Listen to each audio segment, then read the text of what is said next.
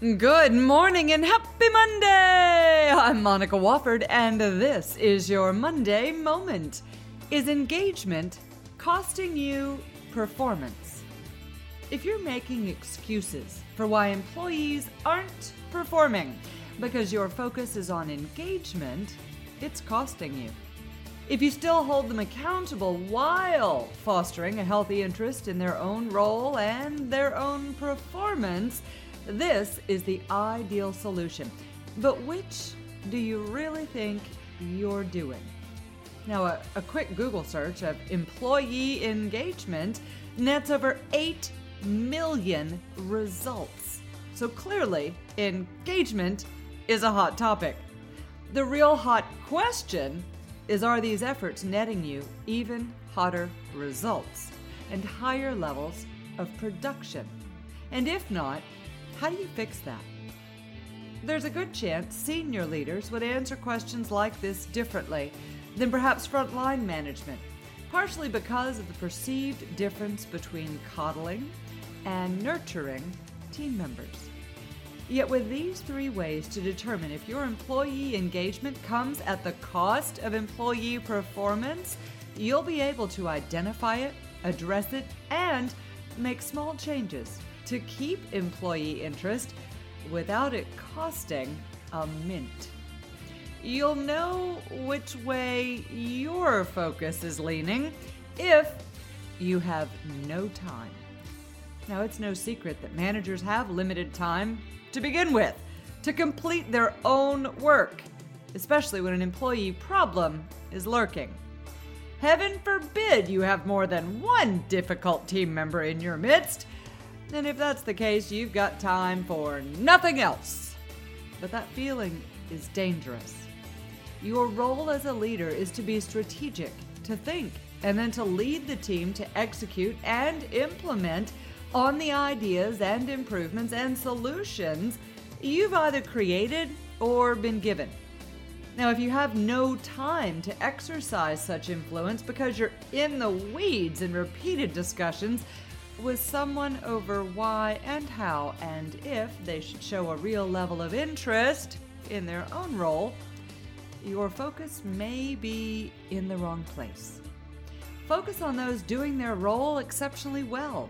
Focus on the performers and think of ways they could perform even better. Deliver swift and clear escalating consequences to those who are performing mm, not so well, and draw clear boundaries when it comes to the amount of time you allow yourself to be mired in drama and difficulty. Now, the second telltale sign your focus may be leaning in the wrong direction is they have frequent reasons for their lack of production. Let's face it, usually in business and with reference to performance, reasons is code for excuses. If the employees you lead are giving you frequent reasons for not getting their work done, you may have taken your own interest in their engagement a bit too far. If employees are consistently not meeting deadlines, giving you a litany of reasons why, your desire to keep them happy may be costing you plenty. This is where senior leadership, often with a bit of distance from you and your employees' rapport or relationship, can spot and quickly identify coddling versus nurturing. Your role as a leader of any level is to, of course, connect, yes, with each team member, as well as set expectations for their performance. Doing what's been asked, or something even better, is usually the minimal expectation. Deviations from that require immediate coaching. And the coaching will actually improve engagement by building their skills and indirectly then building their confidence. Letting them slide with their reasons for deviating only serves to distance them from engagement and reduce their actual performance for longer periods of time.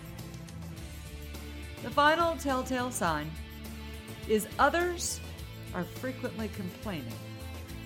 Now, if you've been a leader for more than, oh, five minutes, and even worked on a team with a problem employee in it, you know just how quickly the poor performance of one whiny, grumpy, unproductive person can wreck performance for everyone.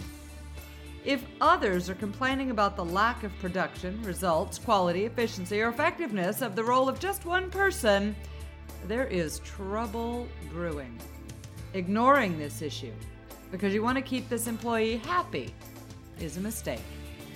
Making your own set of excuses for this employee because you don't like conflict or haven't found a delicate way to tell them how far off track they've become is a problem.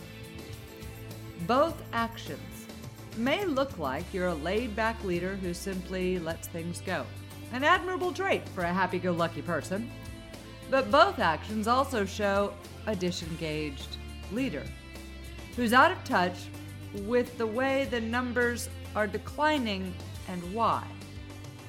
How can you expect employees to engage if you're disengaged from their problems? How can you expect performance to soar if you're unwilling to address the team's apparent barriers?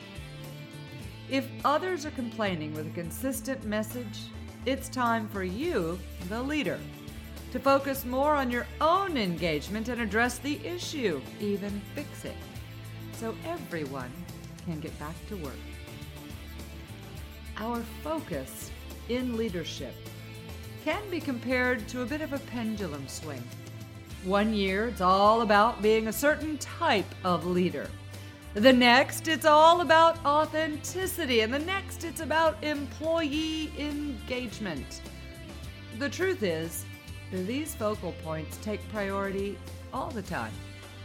And the art of keeping employees interested while you're serving their needs and while celebrating their high levels of performance does take a bit of artful balance. But here's what I also know. You can do this. I'm Monica Wofford, and that's your Monday Moment. Have a great week, an even better Monday. And of course, stay contagious.